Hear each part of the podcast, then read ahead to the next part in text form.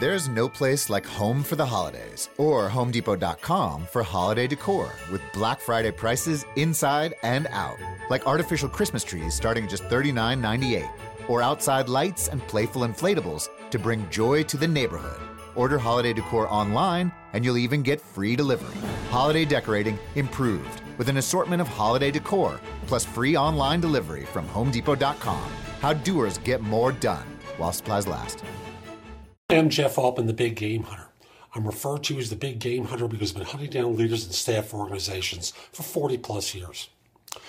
Today I'm going to do one of those tough interview questions, those questions that are designed to have you start to stammer, go humana, humana, humana, humana, uh, and really embarrass yourself. And the truth is, none of these questions are so difficult. They just require a few seconds of thought in advance of the question so that you're mentally prepared to deliver an answer. So, this is a fun one. Uh, and it's really a great opportunity for you to sell yourself hard. But you know, if you're not prepared with an answer, you know, you're going to sound like a dope as you stammer through your answer. So here's the question. Ready? So, uh, remember, it's the serious tone that they give. So, uh, why did you apply for this job? Or why are you interviewing for this job? or, or, some obnoxious version of that that basically says, "Why are you sitting in my, in my office and uh, why am I talking to you?"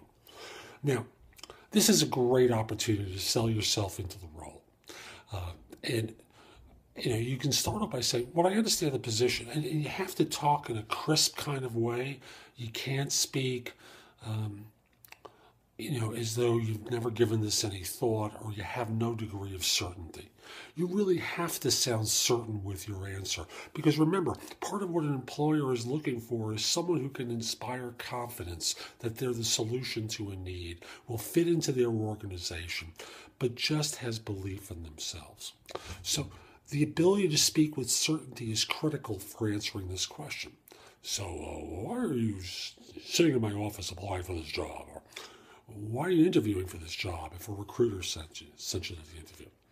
And, and the answer to the question, said with certainty, is what I understand the position is for is such and such. What I understand your organization about is you know, it's an organization that's a leader in its field. Uh, it's an organization with great adaptability, where people who have talent can advance. Um, you, you, lay out four or five different criteria in quick succession, and, and basically say that's exactly what I'm looking for. See, you see, my background with such and such I believe, from what you're telling me, could fit in nicely with what you're looking for.